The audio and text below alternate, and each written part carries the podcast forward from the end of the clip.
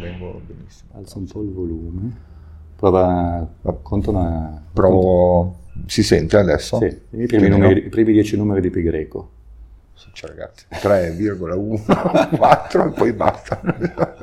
No, forse 3,14. Sì, 3,14. Io lo prossimo sempre 3 nelle... 3. Quando faccio i conti 3.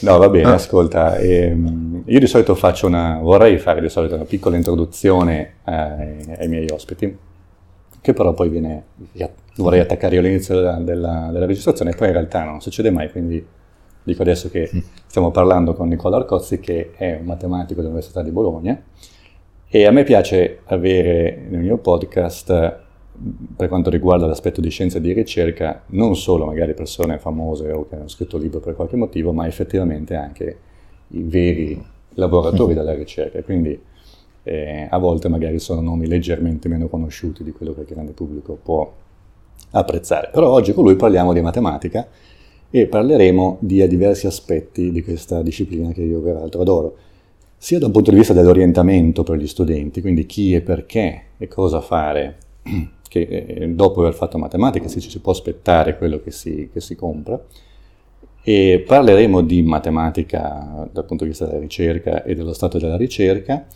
e Nicola è anche un ex politico, come faceva notare, e quindi daremo anche un piccolo assaggio di qual è, secondo lui, oggi il rapporto fra scienza e politica, scienziati e politici, dello stato della divulgazione.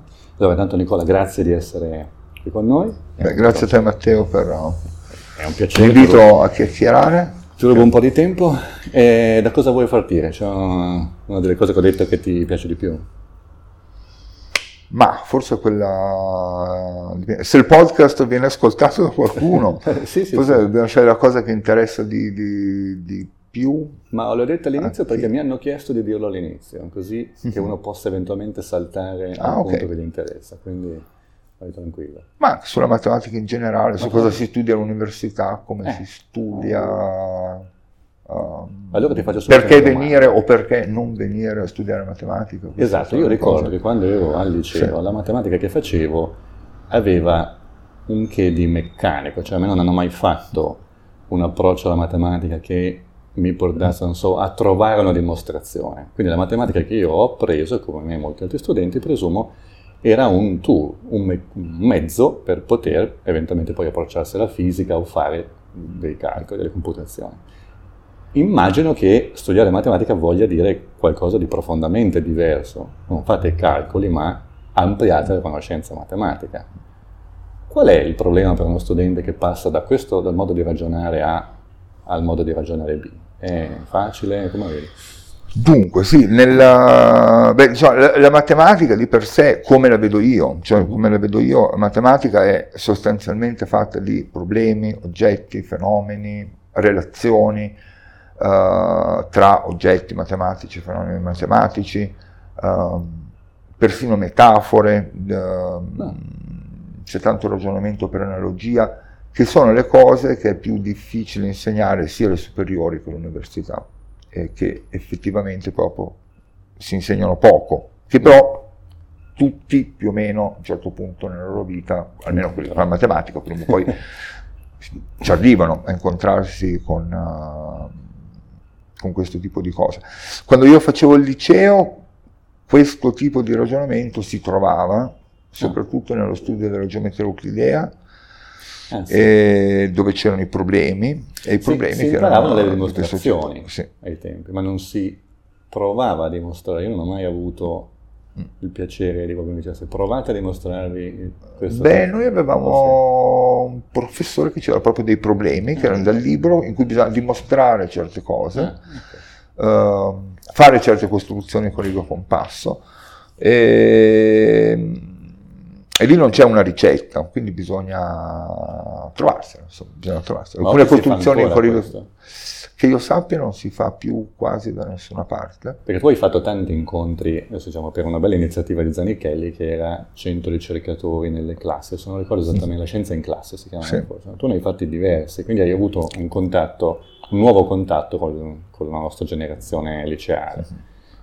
Cosa ti è parso? Ma la mia impressione è che Questo tipo di matematica la facciano veramente in pochissimi, e anche lì non sono per scandalizzarmi troppo di questo fatto. Secondo me però, ecco, nelle scuole e anche all'università andrebbe offerta la possibilità di farlo. Io sono molto allergico agli obblighi, diciamo. Okay.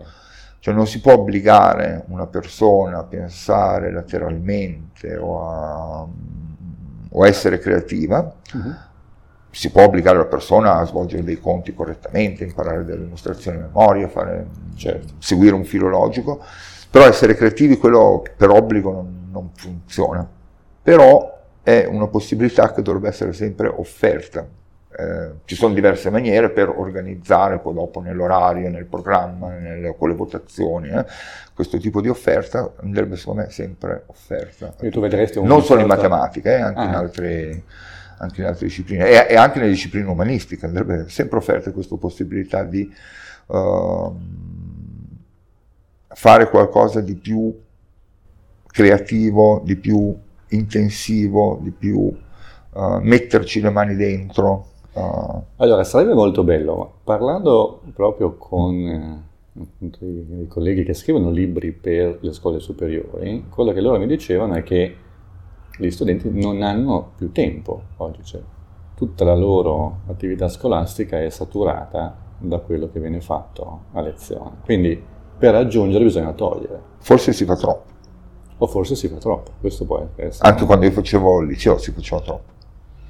E tu saresti per fare meno? Allora, ecco, una cosa, le ore di scienze che facevo alle scuole superiori erano 3, mi sembra, in un mondo... quindi scienze escluse matematica e fisica, adesso prendo scienze come paradigma, in un mondo che è però circondato e profondamente influenzato dalle scienze oggi. Quindi potremmo fare un discorso più provocatorio, al contrario, e dire allora a questo punto alcuni aspetti, non so, di letteratura italiana per esempio, vanno solo all'università per chi vuole approfondire quella tematica, e diamo più spazio agli aspetti quantitativi. Come la vedi? La vedo... cioè io la formazione la vedo più dal punto di vista della persona che viene formata, che dal tipo di cose che la persona deve sapere. Okay. Perché io sulla carta posso scrivere dei bellissimi programmi e poi dopo restano lì o producono, non so, abbandoni in massa delle scuole, come succedeva una volta, forse succede anche adesso. No, io sarei per... sarebbe molto importante che i ragazzi e le ragazze che fanno le scuole superiori e che fanno l'università escano con capaci di stare nel mondo della conoscenza, con la loro personalità, però appunto, quindi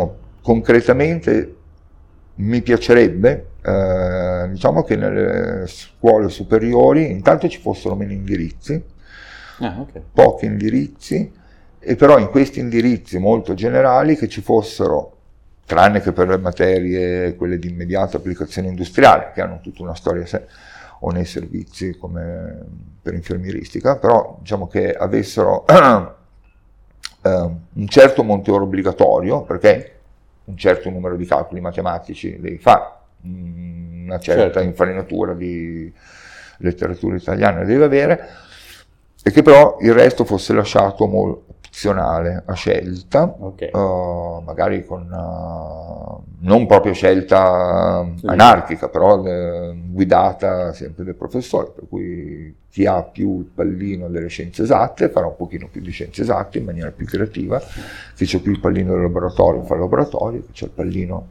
della filologia romanza farà filologia romanza. Sarebbe bello, diciamo, secondo me non è neanche troppo difficile. C'è il pallino di stare in officina a smontare i carburatori, stare in officina a smontare i carburatori. Perché ormai ci sono le macchine d'epoca, però. Sì, ormai, esatto. Allora, torniamo adesso. Si capisce quanti anni ho dagli esempi. Sì, perché adesso per aggiustare la macchina ci vuole una certa competenza, non da tutti. No, ti ho deviato dal discorso che tu volevi parlare, che era invece la matematica moderna. E mi sovviene una domanda molto naif e banale che che però esiste sempre, c'è un cervello matematico, cioè tu hai la predisposizione matematica, quelli che dicono ah, io la matematica non la capisco. Com'è? Dunque, la mia esperienza, nella mia vita ho incontrato alcune persone che hanno un vero talento matematico inspiegabile, che non vuol dire che sono nate con quel talento, che però si sono sviluppate in maniera da essere molto fuori norma, diciamo. Ci sono anche alcune persone, forse, adesso questo però mi è molto più difficile dirlo, che magari sono molto fuori norma dall'altra parte. Mi viene difficile dirlo perché questo ci credo molto meno.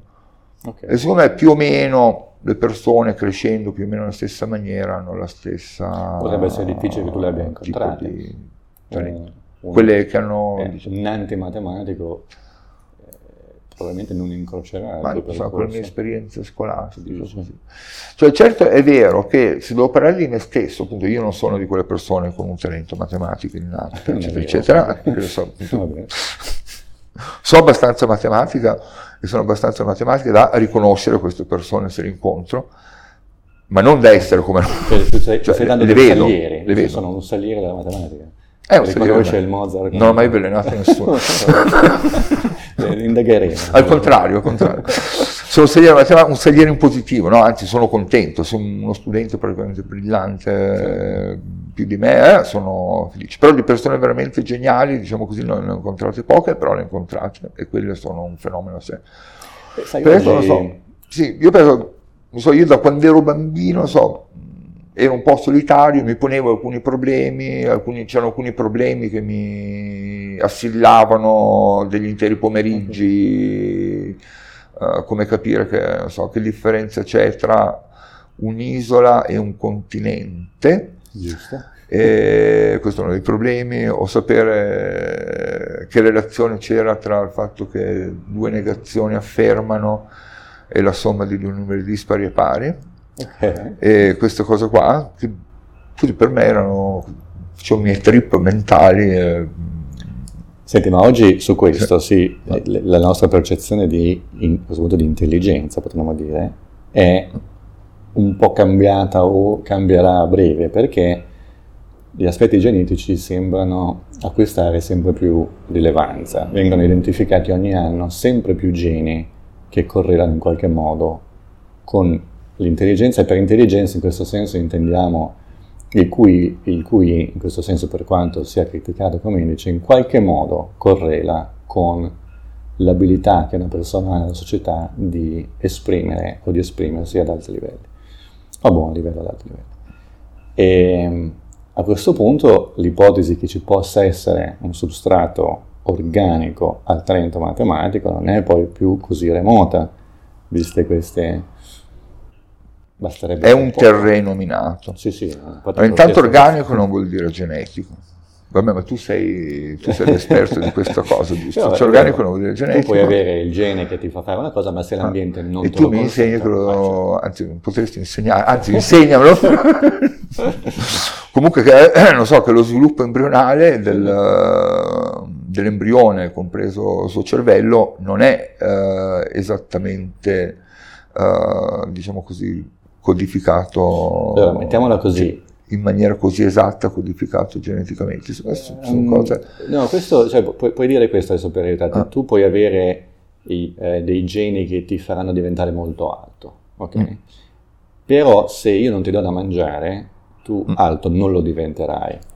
Quindi in qualche modo il tuo patrimonio genetico può esprimersi, può fluorire, diciamo, solo se l'ambiente lo consente, e l'ambiente può non solo agire in meglio o peggio, ma anche in diverso, o adesso altezza veramente è una variabile che ha due valori, alto o basso, ma se prendessimo un altro parametro potrebbe avere altre sfumature. E questo quindi vorrebbe dire che io, per avere il talento matematico, dovrei possedere il patrimonio genetico che me lo consenta, e in più dovrei attivarlo. Ora, tu potresti anche dire, questi geni potremmo averli tutti, ma magari solo in alcuni succedono quell'insieme di circostanze che consentono poi alla struttura organica, in questo caso al cervello, di elaborare un metodo di computazione che è particolarmente efficace nell'ambito della matematica. Ok, tutto vero, ma ci sono un sacco di ma su queste cose. Immagino. Il primo ma è che mi piacerebbe se chi fa queste statistiche conosce veramente la statistica. Fair point. Il secondo ma è che si parla di le statistiche si fanno sui grandi numeri, ma gli effetti sono sugli individui. Sì. Per cui l'individuo che sta sulla coda della statistica della gaussiana può essere, come dire, o immotivatamente, diciamo così, avvantaggiato o immotivatamente svantaggiato da un discorso statistico generale. Cioè c'è un discorso etico su queste cose che non è banale. No, non è solo altro che banale, è scivolosissimo, nel futuro sarà una cosa. E poi c'è un'altra cosa che io ho sempre l'impressione, quando si usa la statistica, ragionamenti di tipo statistico su queste cose, spesso la statistica fa una rappresentazione di ciò che è, giustamente, ed è uno dei motivi per cui è utile, perché se io voglio cambiare le cose devo sapere come le cose sono. Okay. Si può anche usare la statistica per congelare le cose nello stato presente, che secondo me invece è un utilizzo, diciamo così, che mi è molto più antipatico. Cioè, tu dici, faccio un esempio, insomma, se io all'inizio dell'Ottocento faccio, diciamo così, una correlazione tra tutto il patrimonio genetico che riguarda le donne e l'abilità matematica, si scopre che tutti quei geni non ti fanno fare matematica. Se io questa cosa la faccio all'inizio del 2000, ottengo dei risultati diversi. Se c'è qualche gene, diciamo così, particolare delle ebrei ashkenaziti, anche lì all'inizio dell'Ottocento, questo è un gene che ti impedisce di fare matematica, perché non c'erano ebrei che facevano matematica all'epoca. Però se tu lo fai alla fine dell'Ottocento, sembra che senza quel gene non puoi fare matematica, perché quasi tutti i grandi matematici erano ebrei ashkenaziti.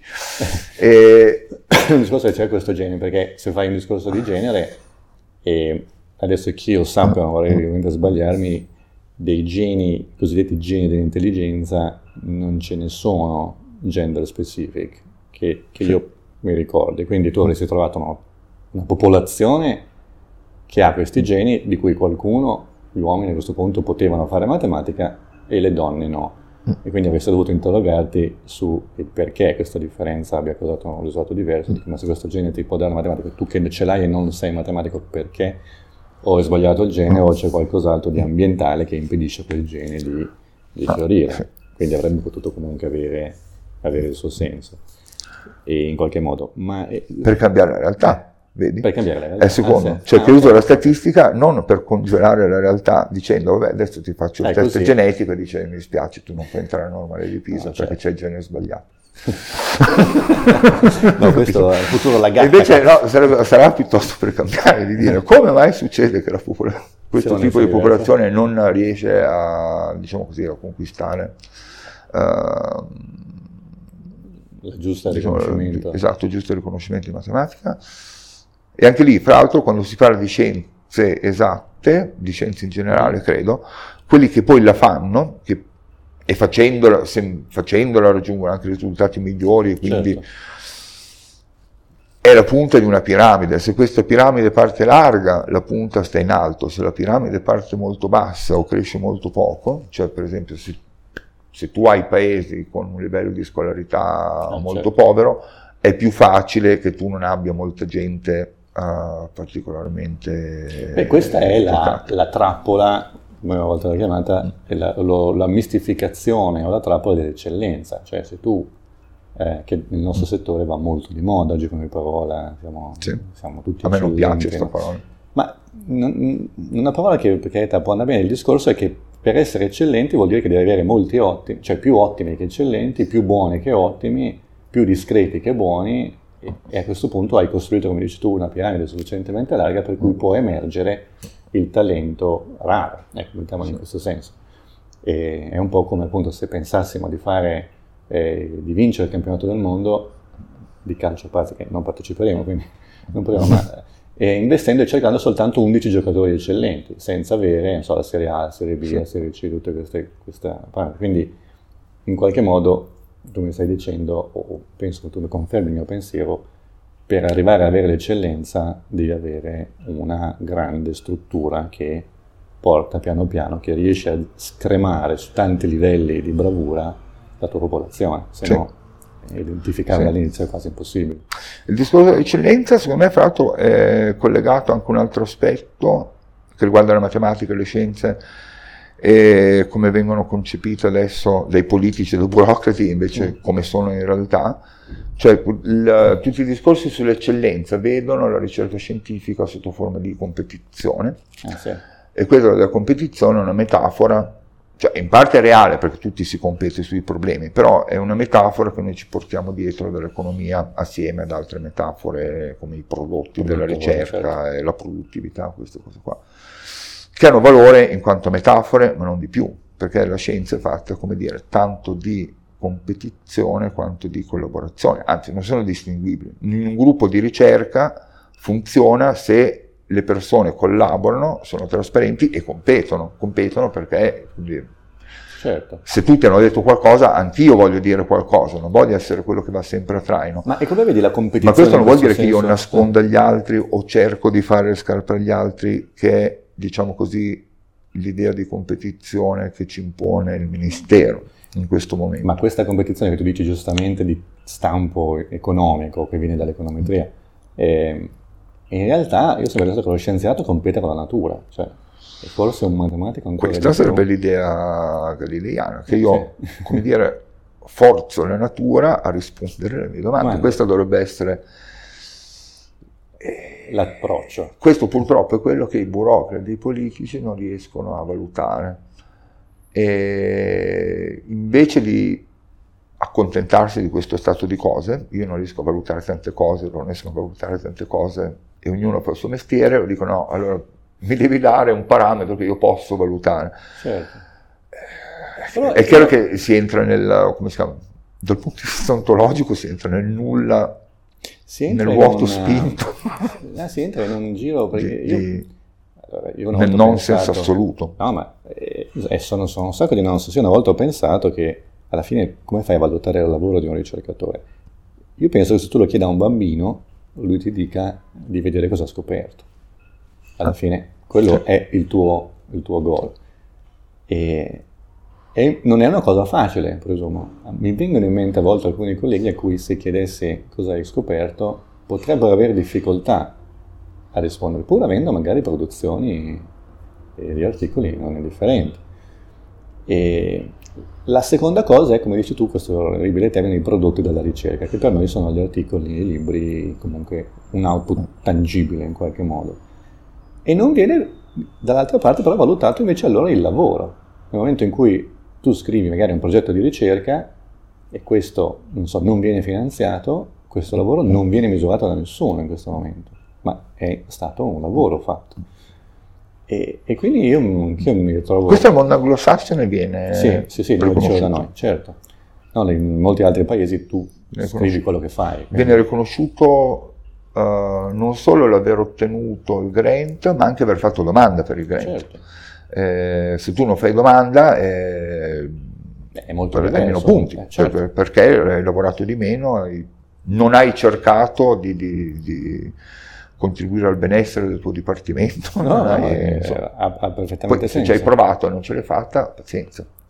Immagino che lì a un certo modo, quando ci provi 15 volte e non funziona, qualcuno ti chiederà come fare magari a fartela prendere, a migliorare, speranzosamente. No, io ho sempre pensato in realtà fosse più vicino all'aspetto artistico-creativo l'azione dello scienziato, che è difficilmente prevedibile o standardizzabile da procedure che misurano appunto o che ti costringono a tenere un certo tipo di produttività per poter andare avanti la tua carriera, mentre l'evento ideativo è assolutamente simile a quello che ha un poeta o un artista quando pensa a un quadro.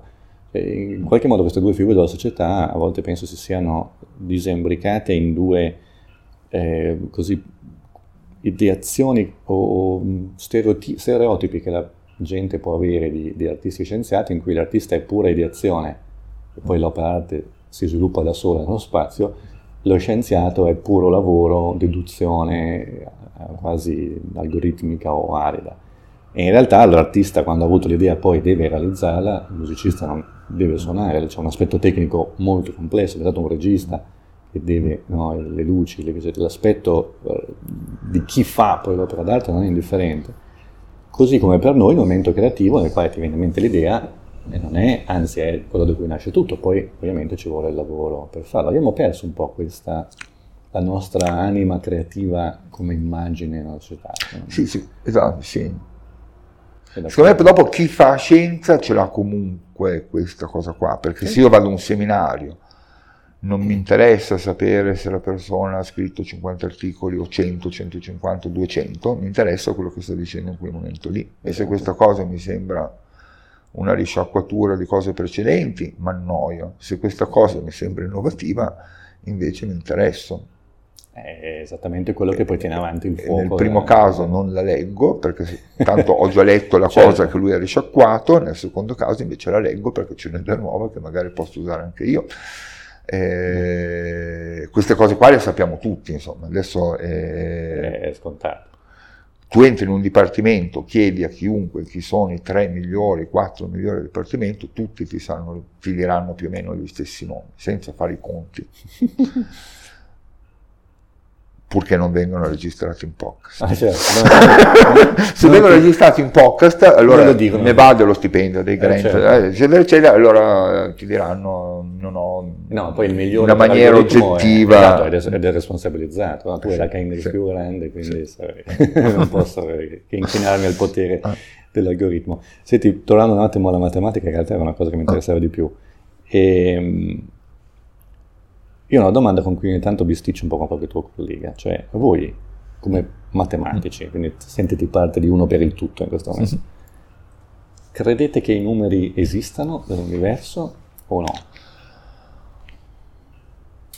Dunque, credo che ciascuno di noi abbia un'opinione in merito e nel mio caso forse ne ho 3 o 4 a seconda dell'ora della giornata. Vabbè, quindi va un ritmo circadiano dell'ideazione in funzione dei pasti, del sonno. Cioè diciamo che noi, credo che quando facciamo matematica o anche insegniamo matematica, ragioniamo come se questi numeri esistessero nell'universo. Okay. Quindi e credo che il come se sia la cosa rilevante. Cioè qualsiasi cosa poi dopo noi rispondiamo, però lì si entra in cose profonde che secondo me i filosofi sono più bravi, o i filosofi forse i fisici teorici sono più bravi a rispondere su queste cose, cioè più che dove sono i numeri è se sono nell'universo nella nostra testa è c'è la famosa domanda di Steven Weinberg, credo fosse, come mai la matematica è così efficace nel descrivere la natura? Esatto. C'è questo bellissimo articolo, che è una di quelle domande che, dovrebbe essere, come la critica della ragion pura di Kant, sono domande che la ragione non può non porsi e cui non può assolutamente rispondere. Ah, okay, si possono solo riformulare. Assumi una posizione agnostica su questo, beh, però lui poi c'è scritto la critica della ragion pura con un bel volumone, quindi devo dire, non posso rispondere, però, come dire, ci posso scavare attorno, precisarle, trovare domande equivalenti, eccetera, eccetera. E la domanda è sensatissima, no? Come mai, come mai nell'800 viene sviluppata, non so, l'algebra degli operatori lineari, delle matrici, eccetera, eccetera, e negli anni 10, tardi anni 10 del 900 la meccanica quantistica, diciamo così, descrive fenomeni che prima non erano stati osservati usando proprio quegli strumenti lì e li descrive con una precisione che va alla cifra decimale 3, 4, 5, 6, eccetera, eccetera. No, questo è sempre il nodo della, di più, e quindi questo è... Sì. Perché... Non lo so. No, non lo so neanche io, però mi sono sempre... È vero che la matematica ha questo potere descrittivo, quello che io mi chiedo è tutta la matematica o... stiamo prendendo un pezzo della matematica che ha queste caratteristiche, ma molta altra magari non ce l'avrà mai un'applicazione o una descrizione di un fenomeno reale. E certo. Mi chiedo poi, questo significa qualcosa? Magari non puoi saperlo. Cioè la realtà è che non si può sapere a priori. No. Cioè, a priori tu non puoi sapere qual è la matematica che serve e quella che non serve. Credo che sia un po' questo. Sì, però... Cioè, il sviluppo è la teoria dei gruppi di trasformazioni, gruppi di quelle cose lì. E poi a un certo punto, questo perché è stato fatto? È stato fatto perché, vabbè, seguiamo un po' in fisica così, però diciamo la teoria è stata sviluppata molto al di là di quello che serviva, e poi dopo in effetti serve anche quella teoria sviluppata al di là. Quindi è un po' come se fosse una ricerca di base nella quale tu descrivi un mondo, esplori un mondo che non sono ancora visto, quindi vai a vedere una cosa nuova e poi a un certo punto magari questa cosa nuova servirà o no, come può essere peraltro un approccio allora in scienze biologiche. Io inizio a esplorare cosa la vita riserva intorno a me, le varie forme di vita, cosa fanno, cosa non fanno. Non è detto che da tutte io possa, da tutta questa conoscenza possa ricavare qualcosa, ma probabilmente da molta sì. Questo sì, mi sembrerebbe. Però secondo me comunque questo, e forse hai ragione tu, sarebbe una cosa, più una cosa da filosofi, è ontologicamente diverso da dire la matematica descrive l'universo nel suo intero, per cui che necessariamente ogni aspetto della matematica è correlato a un fenomeno fisico, e su questo io ho un po' più di difficoltà ad abbracciare questa. Dunque c'è un interessante diagramma di Penrose, Roger Penrose, diagramma è, diciamo, rappresenta quest'idea qua che una piccola parte della matematica descrive tutto l'universo, in una piccola parte dell'universo ci sono le nostre abilità cognitive, in una piccola parte delle nostre abilità cognitive c'è tutta la matematica. E alla fine tu hai un triangolo paradossale, che però è, diciamo così, una riformulazione, diciamo un'altra riformulazione di tutte queste domande, è una visione neurologica, per cui io non ho risposto. Però secondo me più si riformulano, più diventano chiare ed esplicative le domande, diciamo. Poi le risposte non ce l'ho. Le domande secondo me aiutano in questo senso a stabilire i confini, cioè, pensa non so alla materia oscura, e attualmente a quanto dicono i fisici, tipo il 95% del nostro universo in realtà è inaccessibile o non, comunque non si interagisce con questa parte dell'universo con le leggi della fisica che conosciamo, quindi una grossa parte di questo al momento è sconosciuta, e indipendentemente dal fatto che noi si possa o non si possa, si riesca o non si riesca a investigarlo, comunque hai posto una linea di confine, cioè tu hai spiazzato quello che prima era la tua idea di universo. L'uomo è stato, forse la storia dell'uomo è la storia di una serie successiva di spiazzamenti progressivi, in cui da centro dell'universo se passi a periferia, passi a pianeta, passi a sempre più lontano, da apice dell'evoluzione passi a uno dei tanti che si sono evoluti, e in questo momento continui a essere spostato sempre più ai margini, fra virgolette, non che questo sia una cosa negativa, cioè non è una marginalizzazione nel senso una riduzione di importanza, ma una riduzione di centralità rispetto a quello che era l'opinione che noi potevamo avere di noi. E allora l'umanità ha una fiducia nella matematica quasi cieca, nel senso che tu dici 2 più 2 fa 4 è l'espressione che tutti usano quando vogliono identificare qualcosa come è così e non ci sono alternative. E magari invece anche nell'edificio matematico o nel potere esplicativo che la matematica ha della realtà, qualcosa non è necessariamente allineato. Sì, no, certo. Anche se le cose che non sono allineate è difficile poi dopo che le troviamo. Cioè questa cosa... Io stavo facendo proprio oggi, che parlavo con i ragazzi, mi facevano alcuni ragazzi delle superiori, in laboratorio di matematica, e cioè si vede, ci sono alcune cose che stanno, diciamo così, alla portata dei nostri sensi, in qualche maniera, anche matematiche, che lo possiamo fare in diverse maniere, più intuitive oppure più deduttive, eccetera, eccetera.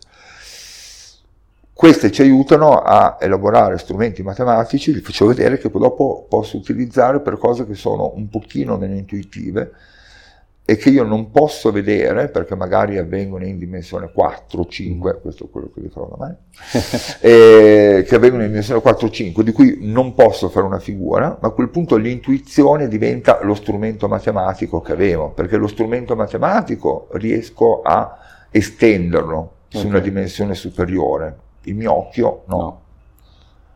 E io così la vedo un po' in generale, credo che la vedo così anche molti fisici teorici tipo Susskind, così. Cioè che noi consideriamo intuitivo ciò che sta nei nostri sensi, e i nostri sensi sono quelli che stanno nell'ordine di, non so, un decimo di secondo, che stanno grosso almeno 1 millimetro, pesante almeno 1 grammo e così via.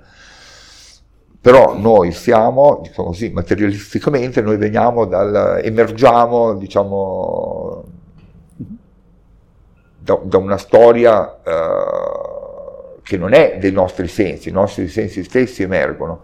La scienza è una specie di cammino inverso, cioè noi partiamo dal mondo percepito dai nostri sensi, che si sono evoluti a quella scala lì, del millimetro, del grammo, e poi procediamo a ritroso, verso scale più piccole, e lì non le possiamo fare coi sensi, perché i nostri sensi si sono formati lì al millimetro, non al micron, nanometro, eccetera, eccetera.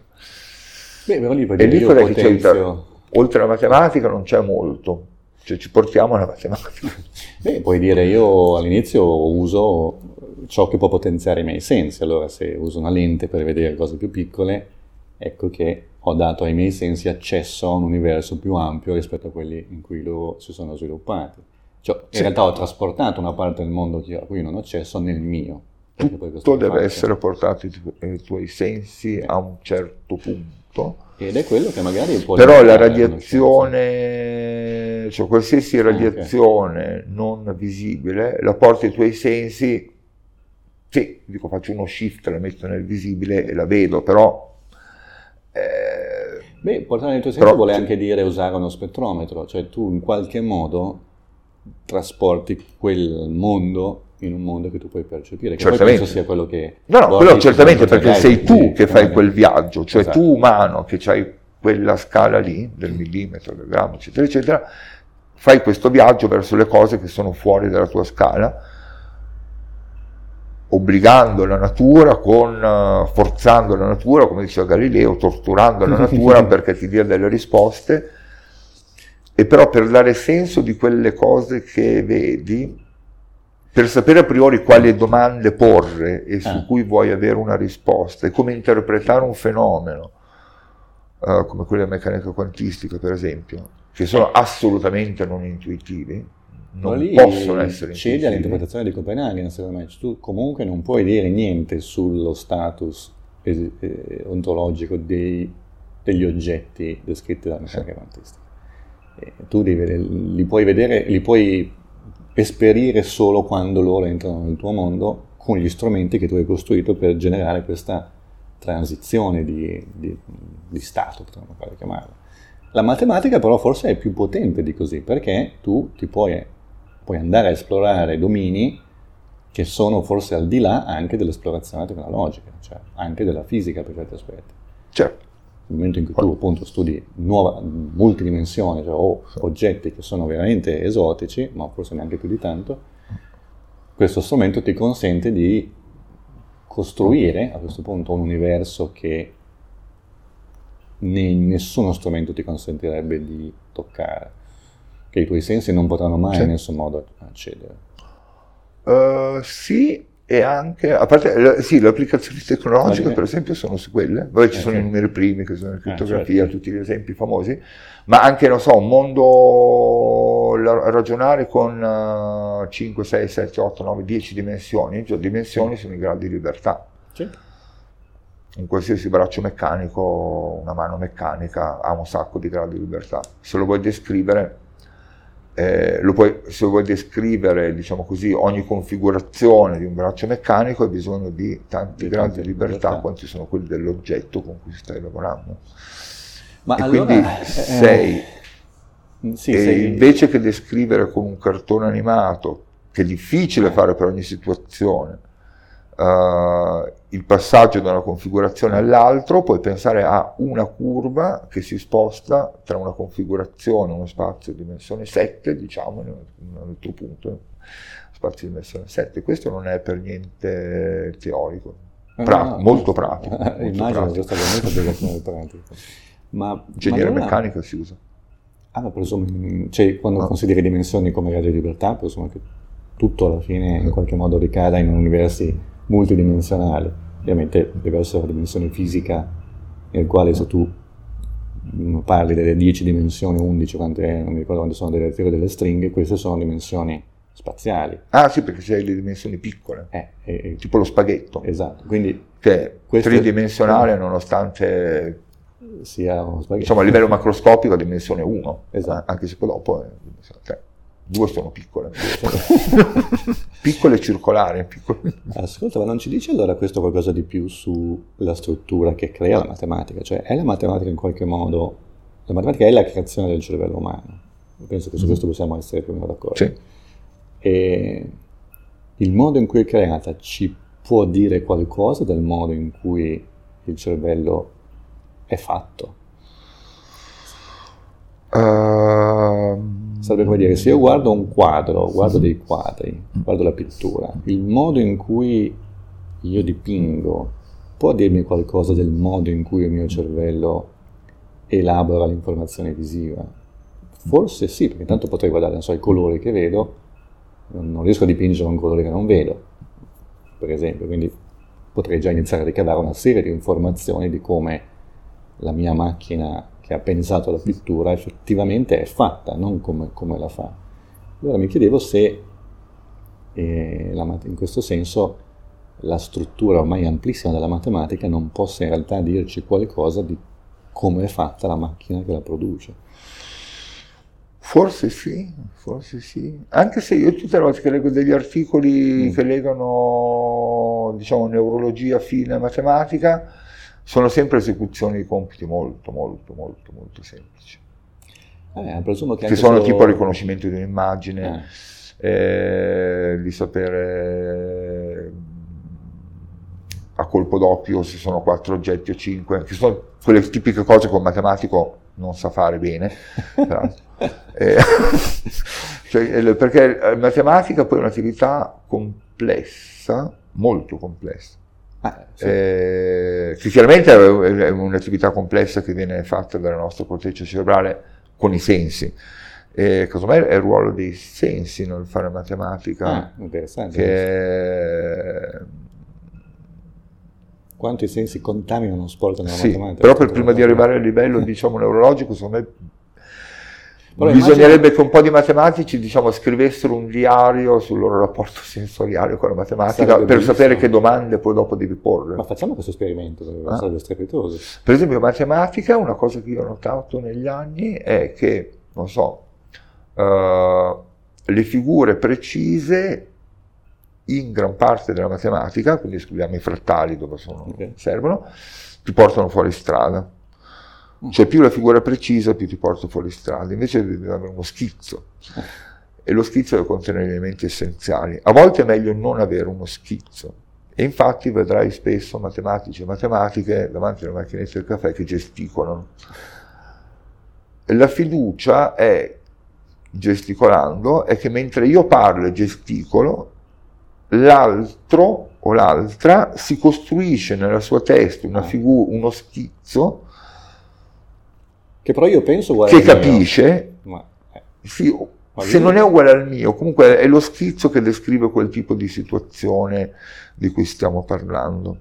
C'è un parallelo biologico che ti voglio fare per vedere se può aiutare in questo senso. Cioè, l'evoluzione secondo me è una grande forza che riesce a trovare soluzioni molto originali a diversi problemi. Quindi quello che è conservato nell'evoluzione secondo me può avere un senso utile per la creazione. L'ape, quando vola dall'alveare al fiore che sa già dov'è, quindi quando l'impollinatrice, adesso non mi ricordo come si chiama l'ape che va a prendere il polline per portarlo, e all'alveare non fa un volo ottimale, cioè non vola nella linea, usandola per la distanza più breve tra l'alveare e le fiore, ma circa un 10% del tempo di volo è così, intorno alla linea ottimale. E cioè, perché un sistema che si è evoluto per così tanto tempo? Questo è uno spreco, fondamentalmente. Perché in questo piccolo errare intorno alla linea ottimale si possono trovare delle cose interessanti, cioè combino un minimo di esplorazione senza perdere l'efficacia di quello che volevo fare. E allora a volte mi è venuto in mente questo quando tu hai fatto l'esempio del gesticolare, chiedendomi se quando io appunto non ho una figura ottimale, quindi lascio al cervello dell'altro a questo punto, o al mio, un grado di libertà nel costruire, nell'immaginare quel concetto, ecco che questo grado di libertà non possa avere la funzione del volo non perfetto dell'ape, cioè improvvisamente in quel grado di libertà può comparire, il mio cervello può associare o intuire una nuova cosa che non era contenuta nelle informazioni iniziali, quindi da qui nasce il discorso creativo che può, in questo meccanismo di comunicazione fra matematici, potenziare la creatività matematica, può aver senso. Certamente. No, questo è certamente vero, sì, che i discorsi di efficienza c'entrano poco con la creatività. Dovremmo dirlo perché oggi... Cioè, un oggetto creativo ha una sua economia, una volta che io l'ho prodotto. Anzi, una bella teoria è una teoria, non so, come quella di Darwin, che con pochissimi principi mi spiega una grande varietà di fenomeni naturali, di specie, eccetera, eccetera. Però l'economia è lì, nella teoria che ho fatto, o anche in matematica, non so, una spiegazione del fatto perché ci sono 5 poliedri irregolari e non 6, non 7, vabbè, è una spiegazione facile, però insomma, questa è una cosa economica, dice sono 5, sono infiniti in dimensione 2 e in dimensione 3 sono solo 5, cioè questa è una cosa che tutti possono afferrare, no? Su cui poi si può lavorare. Ma non è economica la maniera in cui ci arrivi, è fatta per tentativi, per errori, cerco una cosa e ne trovo un'altra, come del resto non è neanche tanto economica la maniera in cui la natura arriva a fare le cose. Infatti comunque la selezione naturale le cose che si estinguono sono tutti sprechi, non lo sono nel senso che è un tentativo sbagliato, non è necessariamente uno spreco perché consente di identificare il giusto. Sprechi, però appunto c'è la selezione naturale, c'è la selezione sessuale, ci sono tutte le forme di, come si chiama, exaptation, credo sia il termine che usava Stephen Jay Gould, cioè che io elaboro, diciamo, si sviluppa un organo in maniera economicissima per fare una certa cosa ed ecco che all'improvviso mi serve a farne un'altra. Ma lì c'è la descrizione... Cioè, per dire, Proust non credo che sia, diciamo, non so, la Gerusalemme liberata o quello che è, non sono indispensabili a stare su questo mondo in maniera efficiente. No, ma mondo veramente efficiente. Per quanto utilizzano delle facoltà, diciamo così, appunto, Proust nel fare le ricerche, Torquato Tasso, hanno sviluppato delle facoltà che certamente si sono evolute o... exaptate, non so come si dice in italiano. Ma guarda, il termine più bello lo usa un neuropsicologo tedesco, di cui adesso, cioè un termine tedesco, no, dato da uno psicologo americano, adesso mi sfugge il nome suo, però il termine è kluge, che in tedesco vuol dire accrocchio. Cioè l'evoluzione, guardando un sistema biologico al presente, quindi facendoti questo viaggio nel tempo fondamentalmente, che lo vedi com'è adesso, quindi il risultato di com'è diventato, è un po' come vedere appunto una casa in cui alcuni oggetti vengono improvvisamente usati per fare dell'altro, no? Per cui, certo, ho il libro nello scaffale che uso per leggere, ma magari lo metto sotto il tavolo per non farlo traballare. Ne uso diverse proprietà e queste la selezione naturale le seleziona, ma le mette insieme a caso, per cui io lo dico spesso ai miei studenti quando ti delineano il corpo umano come un apice dell'evoluzione, cioè la cosa, la perfezione del corpo umano. In realtà il corpo umano, come tutti gli altri corpi, è pieno di difetti, di problemi, di cose che se fossero state progettate da un ingegnere non sarebbero così, perché così non sono particolarmente efficienti. lo sono del fatto che ci hanno tenuto in vita e quindi sono assorbite in tanti modi, in tante cose diverse e alla lunga sono molto efficienti se le guardi nella loro dimensione temporale oltre che spaziale. E quindi questo, il klughe è esattamente in certo senso questo, tu usi cose per farne altre che non erano originariamente pensate per questo, ed è il motivo per cui la vita può essere così varia e così adattabile fondamentalmente, sennò per cui... Il motivo per cui emergono, diciamo così, emergono strutture di livello superiore, che uno dice sì è vero, cioè dipendono dalla struttura di livello inferiore, cioè c'è il riduzionismo di cui noi non possiamo fare a meno, ma non possiamo neanche fare a meno di lasciarcelo alle spalle. Certo. Appunto, so. È inutile andiamo a vedere non so, la mostra qua, Revoluzia dei pittori russi, non so, vediamo, c'è un ritratto non so chi, e dice certo quel ritratto sì, ha a che fare con i neuroni che vedono, certo. Ci sono le frequenze, e dice però cioè, non è quel ritratto, sì, non è quello non è quello il livello giusto a cui studiare quella cosa. Ma l'ho visto lampeggiare... Potete scrivere questa cosa, ecco, il livello giusto è un altro, forse quello più. Sono d'accordo, perché te lo richiedo ancora perché ho visto i tuoi occhi lampeggiare prima quando parlavi della spiegazione della dimostrazione dei poligoni regolari.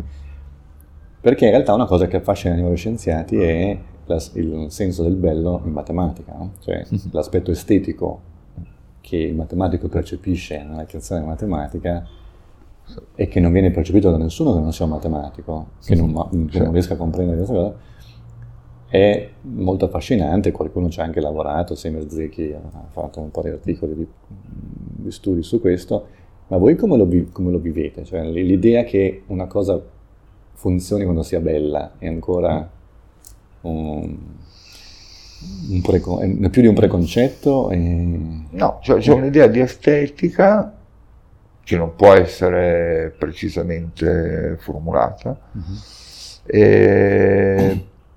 in cui però direi, non so, una cosa che è tipicamente bella è, che io considero sempre bella, è avere un problema preso in un contesto in cui è difficile risolverlo, e questo viene tradotto in un diverso contesto che apparentemente non c'entra niente, e in quel contesto invece viene risolto facilmente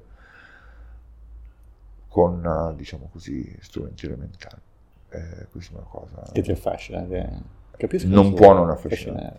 Non può non affascinare. Secondo te può essere... Credo che ci siano estetiche così, so, tra i cuochi, tra i meccanici, cioè anche l'idea che io faccio un accrocchio, appunto, faccio un accrocchio per sistemare un motore senza avere il pezzo di ricambio adatto, perché avevo lì una matita e sistema, anche quello ha un valore estetico. Matematica, parlando di cose più generali, ha un senso estetico che può essere trasmesso più in generale, anche se non in maniera universale, eccetera. Certo. Però il senso estetico è quello, cioè quando tu hai una soluzione sorprendente, un problema intricato che ti diventa all'improvviso semplice in maniera poco trasparente. Poco trasparente vuol dire che a priori... Non era intuitiva. Sì. Soprattutto quando vedi il risultato di un altro, okay, e dopo 5-10 anni non riesci ancora a capire come ci è arrivato. Perché col tuo magari cioè, lo sai come ci sei arrivato. A volte c'è il salto quantico. Ti svegli la mattina, fai le docce, scesi e dici, è così che si faceva. Sta facendo come l'ape che sta volando. Questo il sonno sviluppa. Però vedendo il lavoro degli altri è ancora più facile, perché a volte dopo che io ho, diciamo, pensato quel lavoro fatto da un'altra persona per 5 anni, ho finalmente, diciamo così, in maniera almeno narrativa, romanzesca, eccetera, eccetera, potrei immaginarmi io fare lo stesso percorso e arrivare alle stesse conclusioni, anche se non l'ho fatto io, l'ha fatto lui.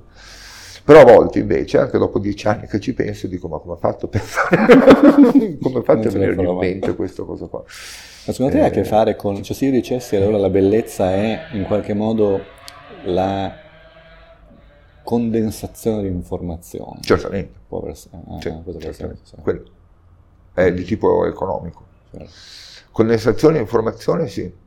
E anche qualche sorpresa, con le sensazioni di informazione e sorpresa. E questo secondo te non può dire qualcosa del nostro cervello a questo punto? Se io ho in qualche modo in me una mappa, se ogni concetto matematico viene rappresentato da un circuito cerebrale, adesso esprimi un termine che probabilmente non è corretto ma comprensibile, e a questo punto quando io con un solo circuito o con un ridotto numero di neuroni magari più passo riesco a descrivere una porzione molto vasta della realtà, che questo sia intrinsecamente il nostro concetto di bello, che quindi tutte le volte che questo succede io vengo in qualche modo colto da meraviglia. Per quale motivo sia così? Secondo me sì. Cioè, secondo me la nostra nozione di bello ha molto a che fare con quello.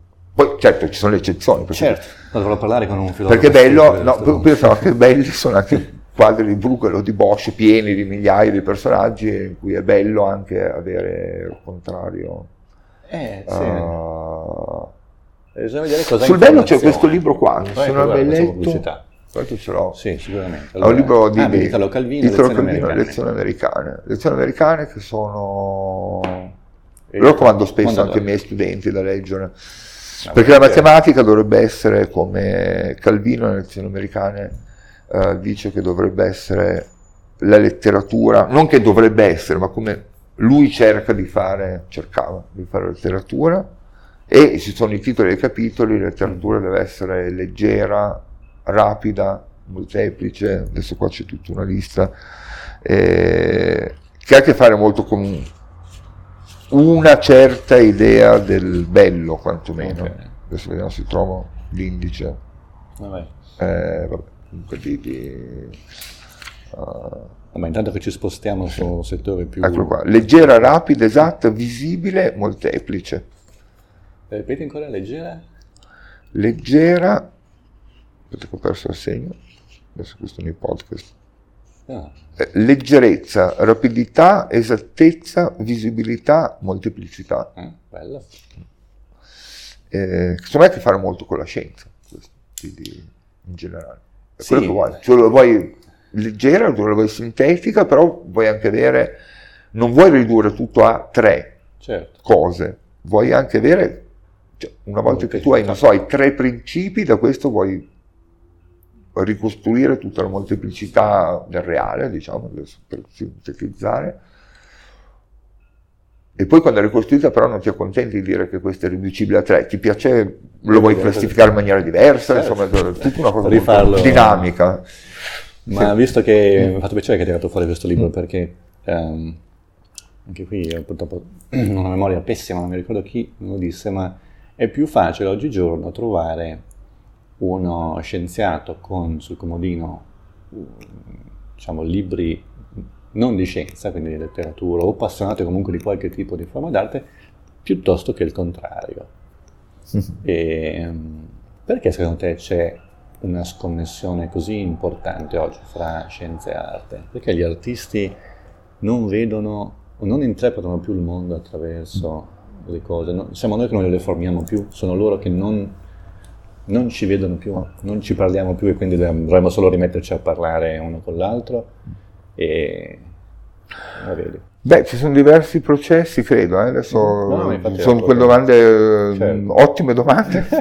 Difficile dopo dire dei luoghi comuni. Cioè, certamente è vero che il processo di specializzazione che noi soffriamo nella scienza, per cui io matematico e tu medico fisiologo, in realtà in comune, di conoscenze comuni e di letture comuni, abbiamo i romanzi e niente che riguardi la scienza, o quasi niente che riguardi la scienza, così questo a maggior ragione credo che abbia un effetto, come dire, anche negativo, diciamo, comunque abbia un effetto tra scienza e non scienza ancora più.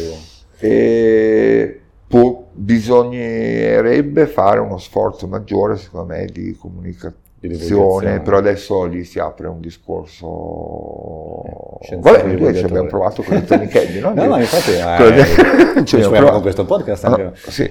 Io sono dell'idea che alcune cose sarebbe bello scrivere, non so, un libro di matematica per umanisti, che però deve essere matematica, deve essere un imbroglio, quindi deve essere io ho avuto la stessa idea di fare neuroscienze per umanisti. Non deve essere un imbroglio, vuol dire che a un certo punto, cioè, devi prendere la matita e fare il passo te, perché se non ci metti le mani... sì.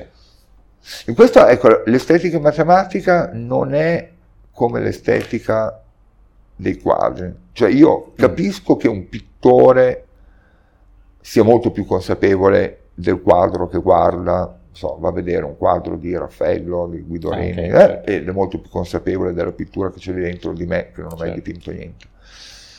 Però l'apprezzamento estetico è anche per i non pittori, mentre invece nelle scienze esatte, se non ci metti un pochino di mano, non riesci ad apprezzare. Proprio anche pochino, cioè, certo. Diciamo... non spaventiamo. Sì, no, non voglio spaventare, no, però dico, non so, nel fatto che due cose siano equivalenti, dire che da A vado a B è facile, da B vado ad A è complicato, la parte facile, se la scopri tu, ti piace di più poi quel risultato che hai visto in equivalente. Se no non riesci a capirlo, se no è solo una cosa così spiattellata. Però quanto questo, secondo te, può essere efficace come strategia di divulgazione? Cioè oggi si parla un po' di a parte di pseudoscienze, di quanto... Per molti c'è una fetta della popolazione che... chiamali alfabeti funzionali, chiamali come vuoi, è fondamentalmente fatta di persone poco culturate. Io non credo tanto a questa visione, devo dire la verità. Da un lato ho incontrato colleghi prestigiosi che credono delle follie, sì. E quindi l'impressione che io, dall'altro anche persone invece magari con un background scolastico molto più modesto, invece nel quale ho trovato una passione e un buon senso di intelligenza spiccata. Quindi la mia idea è che in realtà queste cose siano un po' trasversali e che forse anche noi, anche io e te o anche le persone, ogni tanto abbiamo la nostra superstizione, la nostra fake news nella quale crediamo e magari non ci rendiamo conto che in quel momento succede. Però questo comunque non ci toglie dal fatto che se vogliamo divulgare di più per evitare più che altro policy magari antiscientifiche, qui il discorso della divulgazione diventa importante quasi solo perché alla fine ha un effetto o può avere un effetto sul modo in cui uno Stato si amministra o ti può far fare delle cose o meno, cioè ti obbliga a vaccinarti o no, ti obbliga a mettere le cinture di sicurezza, no, sono tutte scelte che non sono scelte scientifiche, cioè non si va a discutere dell'aspetto scientifico ma della sua correttezza nel momento in cui viene implementato. In questo secondo te noi siamo carenti, dovremmo fare di più? Dobbiamo fare di più fra di noi, ci sono anche alcuni colleghi che non tutti la pensano allo stesso modo. Secondo me, ecco, su questo ci sono i professionisti di queste cose. I professionisti? Ci sono i professionisti, ma chi sono i professionisti di questa cosa? Ma in Italia, per esempio, c'è il master di giornalismo scientifico. Il giornalista scientifico, esatto. Cosa deve fare il giornalista scientifico? C'è gente che in genere ha già non solo una laurea, spesso hanno un dottorato scientifico, esperienza, poi fanno questo master, qualcuno lo conosco su Facebook adesso, non di persona. Però e quelli sono, cioè il professionismo secondo me non è acqua, cioè io riesco a immaginarmi, non so, la rappresentazione grafica, com'è che si chiama, della protezione di gregge per i vaccini, c'è un nome tecnico, insomma, l'immunità di gregge per i vaccini, riesco a immaginare, non so, un cartone animato accattivante, eccetera, però immaginarlo, quella gente che invece lo sa veicolare, lo sa fare la sceneggiatura, sa dove andare a cercare chi lo fa, il grafico. E su questo sono d'accordo, cioè, noi dovremmo rimanere a disposizione, se ci chiedono, come la Zanichelli ci ha chiesto, se ci chiedono di fare questa cosa dovremmo riservare una parte del nostro tempo, ma dovremmo fare la stessa cosa. Chi ha più talento come te forse dovrebbe farlo, impegnare più tempo. Ancora. Richard Dawkins ha una cattedra di divulgazione, quindi Richard Dawkins ha una cattedra di divulgazione, quindi se qualcuno ascolta e vuole darmi una cattedra di divulgazione, allora, questo suggeriamo questo. Magnifico rettore. No, però sono secondo me due ruoli profondamente diversi, cioè quello del giornalista scientifico, quello dello scienziato che vuole Infatti divulgare forse è la parola anche sbagliata in questo senso, vuole spiegare o comunicare, per cui sono d'accordo che il divulgatore, il giornalista scientifico è il giornalista della scienza. Secondo me in questo forse ci sarebbe anche più spazio per occuparsi del processo scientifico in senso da chi è fatto, quali uomini, quali sono le polizze che sono in piedi, cioè come il giornalista sportivo non solo si occupa della partita ma anche di chi ha comprato il Milan o la Juve, di quello che c'è dietro, così secondo me anche il giornalista scientifico dovrebbe ampliare la sua visione. E non penso sia colpa dei giornalisti scientifici in sé, penso che oggi sia più, se c'è una carenza di, in questo senso, ma sia più degli editori che sui giornali manca lo spazio. Esatto, anche in televisione manca lo spazio. Esatto. E questa è una cosa che forse... Adesso c'è qualche youtuber interessante di divulgazione scientifica in Italia, prima non sono... nel mondo anglosassone, sì, no, c'è bisogno di spazio, cioè la scienza, la comunicazione scientifica non può essere la chicca che viene presentata una volta ogni tanto. Però in questo noi scienziati forse abbiamo un ruolo più importante, perché la pressione ad avere spazi di divulgazione forse dovrebbe più venire da noi che non... Sì. E questo sì, andrebbero cercati, e questo secondo me... Ecco, questa che è, diciamo, più che come una cosa che riguarda i singoli scienziati, la vedo come una cosa che riguarda le comunità. E questo ha a che fare anche con la politica, fra l'altro col mio, come io vedo il rapporto con la politica, che non è solo con la politica, ma sarebbe anche il rapporto con i mezzi di comunicazione, cioè che oltre ai rapporti che intratteniamo noi personalmente, gli aspetti comunitari che sono essenziali intanto nel fare ricerca, vabbè, questo comunque noi lo facciamo, lo sappiamo, facciamo i nostri gruppi, ma sono anche importanti perché quando tu vai a parlare con la RAI o quando vai a parlare con il ministro o col sottosegretario alla ricerca scientifica o chiunque, non puoi andare a parlare né come singolo né come gruppetto né come...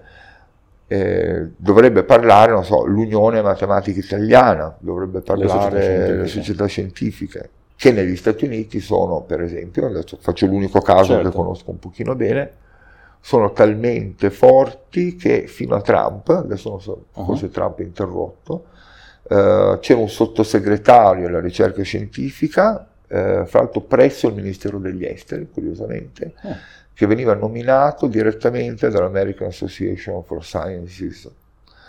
Chiaramente l'American Association for Sciences sceglieva uno che potesse andare bene al presidente, però il presidente prendeva quello, non un altro.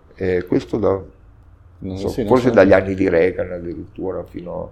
Beh, da quando ti rendi conto che alla fine la scienza e la ricerca sono alla base della tua predominanza industriale, economica, militare. Però bisogna un interlocutore. Sì.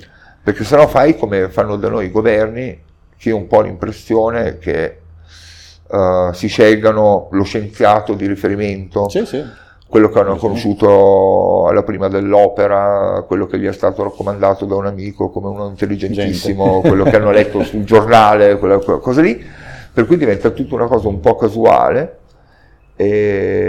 E capisco anche i politici, perché se noi gente di scienza non prendiamo sul serio gli aspetti associativi, diciamo quelli più comunitari, come vengono presi molto sul serio negli Stati Uniti, e poi non possiamo neanche lamentarci che i politici non ci ascoltino, perché se non abbiamo nessuno che parli per noi.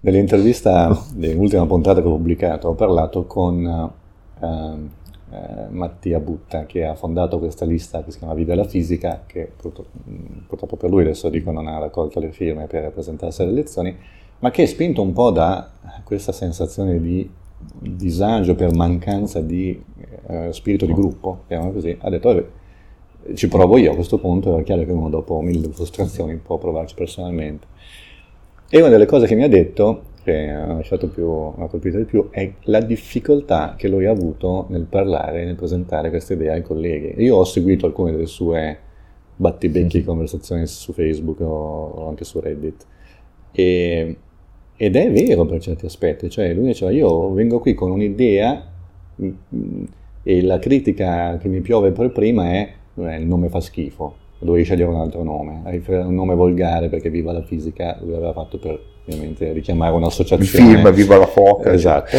E però lui diceva, però avevo bisogno di qualcosa che mi desse visibilità, e in effetti questa cosa l'ha parlato il Corriere, l'ha parlato i giornali proprio per questo motivo alla fine, quindi non era un'idea magari balzana, però lui diceva il problema erano molto i colleghi in questo senso, colleghi ovviamente che sono una ridotta parte di persone che stanno sui social, che sono forse più attivi in questa parte.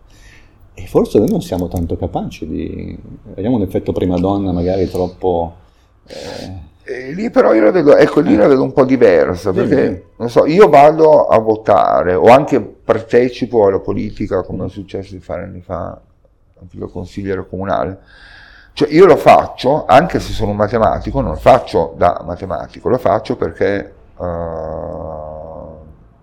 mi occuperò, che io voglio o che non voglia, di matematica, di servizi sociali, di urbanistica, di scuola, di tutte queste cose qua, e non posso fare finta di essere lì per una cosa, sono lì per tutte, e su tutte voto, su tutte decido e su tutte sono responsabile delle decisioni che prendo. Per cui secondo me che ci siano più scienziati in politica va benissimo. Anzi, sarebbe meglio che non avere piuttosto marea di avvocati come abbiamo adesso. Però la politica e il lavoro di rappresentanza sono delle funzioni in sé, che sono autonome, cioè la politica è autonoma dalla scienza, come autonoma dalla medicina, come autonoma dall'economia, eccetera, eccetera. Bene che ci siano degli scienziati che poi si occuperanno del sistema sanitario nazionale, che si occuperanno della, della borsa, della povertà, della stabilità del lavoro, di tutte queste cose qua. Per certi aspetti l'esigenza di sentire di aver bisogno di più scienziati in politica è un po' un, adesso per un'espressione grossolana, fallimento della politica, come tutti dicono. Cioè, nel momento in cui i politici di tutto lo schieramento, quindi indipendentemente da chi si alterna al potere, non riconosce un interlocutore nella ricerca, un interlocutore importante per lo sviluppo del paese, a un certo punto forse alla nostra categoria qualcuno fa emergere il desiderio di vedere più persone in prima persona in azione, mentre... Abbiamo Elena Cattaneo. Anche però è stata senatrice a vita, quindi è particolare. Senatrice a vita vuol dire che lei è lì a decidere su tutto, ma è stata scelta in quanto scienziata. Esatto. Quindi anche se non prende, diciamo, posizione sul Jobs Act, nessuno si stupisce, perché è lì in quanto scienziata, quindi ci si aspetta che prenda posizione su quella cosa di scienza. Però è lì dove tu o hai più scienziati politici che corrono per quel ruolo, o hai più consiglieri dei politici scienziati. Secondo me è questo primo gradino che manca, che fa sì che noi sentiamo l'esigenza del secondo, perché se in realtà nessun presidente del Consiglio italiano che io sappia ha mai avuto un addetto scientifico.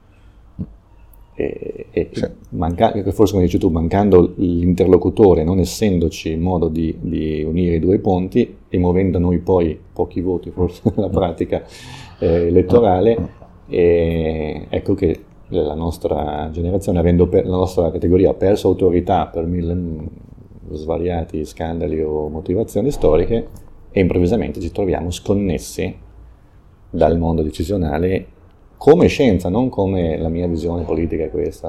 Infatti come scienza, perché quello secondo me è... Oddio, i politici hanno i loro consulenti di politica universitaria. Che è diverso però. Che tipicamente sono dei bocconiani, per esempio. E noi abbiamo avuto, diciamo, tra i ministri recenti, quelli che io vedo più disastrosi, sono quelli più tecnici. Ci sono due ex rettori.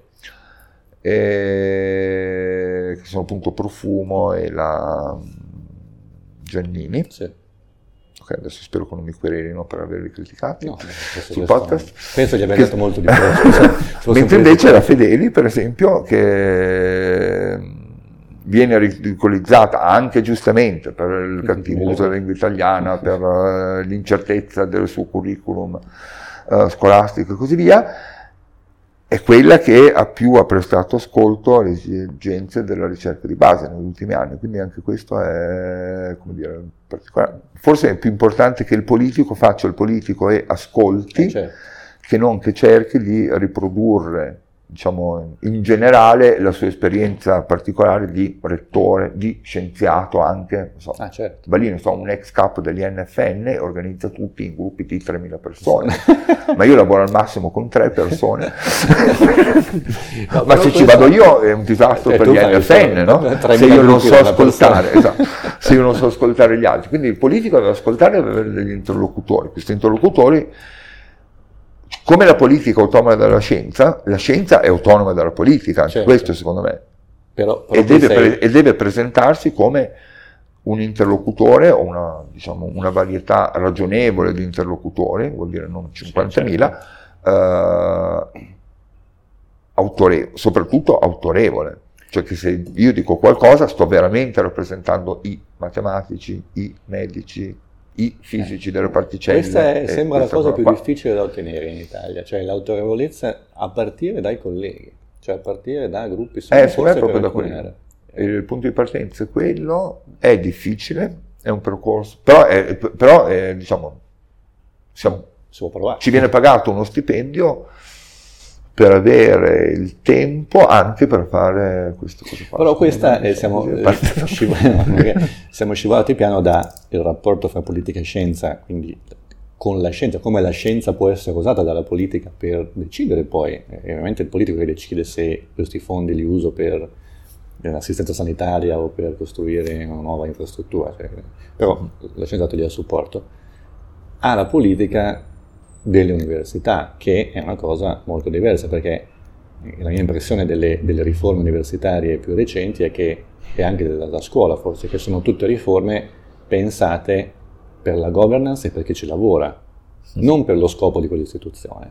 Cioè quando qualcuno dice, ma non è questa norma, come fa a migliorare la ricerca? Assolutamente non si capisce, perché non è fatta a quel fine, o per migliorare la didattica, almeno dal mio punto di vista. E quindi questo è un terreno molto più scivoloso, perché l'università è sì la sede della ricerca e della cultura, ma è anche un centro di spesa importante, un centro di potere importante, quindi la politica sembra forse più attenta a questo secondo aspetto dell'università che non al primo, mentre occorrerebbe in questo momento qualcuno che si chiedesse come faccio a fare una ricerca migliore ai miei ricercatori. Fra l'altro magari non è neanche necessario fare una riforma epocali. Io penso a volte che basti agire a livello di piccoli regolamenti o di linee guida o di snellire alcune procedure che oggi si stanno paralizzando per ottenere già un effetto notevole. Quello sono certamente d'accordo e credo, se io fossi ministro, mi tremerebbero i polsi, però diciamo come... Per quel poco che so di come è fatta l'università italiana in generale, perché poi conosco il mio angoletto che è il mio dipartimento, per quel poco che so, io cercherei di fare poche riforme epocali, perché di riforme epocali ne abbiamo già avute abbastanza, e settori come l'università e soprattutto la scuola, che è ancora più delicata, ci mettono 20 anni a digerire le riforme epocali. Ci mette una generazione intera, quindi non se ne può fare uno ogni 5 anni, bisogna fare uno ogni 50, diciamo, ogni 100, quello che è. E invece sarei per, diciamo così, tenere una certa rigidità in generale e poi per aprire molte, numerose sperimentazioni, cioè per dare molta libertà per aprire sperimentazioni, che poi dopo però quelle vengono, diciamo così, verificate, valutate, incentivate, sperimenteremo un sacco, senza particolari obblighi. L'obbligo è una cosa che mi fa venire l'orticaria quando riguarda me personalmente e anche quando riguarda la politica in generale. Adesso mi viene in mente per la scuola, non so, sicuramente l'alternanza scuola-lavoro è una buona idea sulla carta, certamente è una pessima idea metterla obbligatoria, cioè alcuni istituti per la loro vocazione, per la loro collocazione territoriale e anche per il personale che c'è dentro, i dirigenti, gli insegnanti, potranno farlo proficuamente, altri no, non si può imporre, si può incentivare, dire ti do questi 1.000 euro per fare questo progetto qua, se lo fai, se non lo fai, se pensi di non poterlo fare, pazienza, farei un'altra cosa. Ma questo è un male comune del nostro paese. E anche l'università, secondo me, sempre fatto così, cioè invogliato l'università a fare, a ridurre gli obblighi, tranne che per le cose più professionali chiaramente, e fare tante sperimentazioni, no, e cambiare le cose così, rendere cose più flessibili. Infatti questa è un'idea, mi è capitato ultimamente di leggere di Federico Enriques, stato il fondatore del Zanichelli, di leggere un suo documento, siccome lui pensava che l'università dovesse essere, lo pensava proprio così, la pensava proprio come pochissimi obblighi, tranne che per medicina e ingegneria, perché volevano fare le case e curare i pazienti. Pochissimi obblighi e tanta... Sai, l'università più proficua, cioè che ha prodotto di più in termini di scoperte della storia, se non ricordo male, è stata Cambridge, dal 1871 al 1953. Ha scoperto l'elettrone fino al DNA, e in questi quasi 100 anni c'è stata veramente una produzione importante. E fra le caratteristiche di Cambridge di quei tempi c'era il fatto che non era facilissimo diventare docente lì, come non lo è anche adesso peraltro, ma una volta assurti, diciamo, al ruolo, in effetti gli obblighi erano praticamente inesistenti, tant'è vero che Wittgenstein non ha prodotto niente a Cambridge, non che non ha lavorato, ma tutto il suo lavoro è poi stato pubblicato postumo, ed erano le Philosophical Research, i filosofi mi dicono uno dei libri di filosofia più importanti dello scorso secolo. E questo perché le persone che erano lì erano veramente estremamente motivate, volevano fare quello, quindi l'idea di trovare un posto dove ti pagassero, non ci fosse nient'altro da fare che per fare quello che faresti anche gratis quasi, è un po' un sogno. Oggi forse su una scala così ampia come la nostra è difficile pensare a parecchini di questo tipo, ma si potrebbe pensare a sperimentazioni in cui in alcune zone, magari per particolari talenti in alcuni settori, magari senza venire fuori con una policy precisa, lasci un po' più alle persone che ci sono il compito. Quindi una sorta di micromanaging regionale o per zona, non tutti hanno bisogno della stessa cosa in questo momento, questo è abbastanza chiaro. Secondo me. E l'università, esatto, anche lasciare l'autonomia all'università. Forse più controlli, cioè meno norme. A questo punto se tu veramente ti assumi la donna di servizio e la fai diventare associato perché è tua zia, magari questo non deve succedere, diciamo così. Quindi un controllo più ferreo sull'attività, ma sul meno. Ma che poi anche queste cose qua, appunto, cioè in realtà i controlli poi dopo secondo me devono essere efficaci. Sì. Una volta che ho detto che le progressioni di carriera si fanno in maniera oggettiva, su parametri oggettivi, che ormai sono quelli che vengono considerati dal Ministero, però quelli possono essere, come dire, anche facilmente, non dico manipolati o alterati, però invece di fare un articolo spezzo in quattro, ho fatto questo articolo, insomma... l'incentivo che stai dando forse non è quello giusto. Sì, mentre invece se la persona viene chiamata a fare 2 o 3 seminari sulle cose di cui si occupa, e c'è una platea fatta non solo dagli amici, degli amici, ma c'è una platea che può fare domande, lì non è poi tanto, cioè lì ci metti del tuo, certo.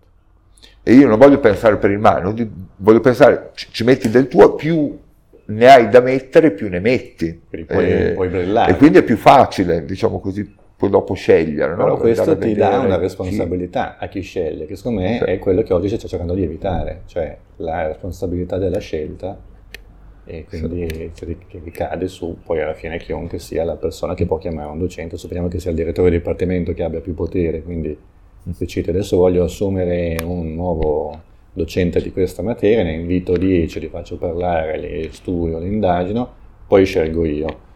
Questa operazione però ricade sulle spalle della persona, del direttore o del gruppo di persone che lo fa, che deve essere pronta a rendere conto della propria scelta a un certo punto.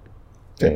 Proprio perché questo è, secondo me, la cosa che noi vogliamo evitare, noi in senso giustamente. Però quello che è descritto è una procedura concorsuale, a tutti gli effetti. Sì, sì, sì. Adesso cioè una procedura concorsuale con regole che non sono quelle di adesso, sì, con regole diverse, cioè non è l'abolizione del concorso, sì, a cui io sono contrario e contrarissimo,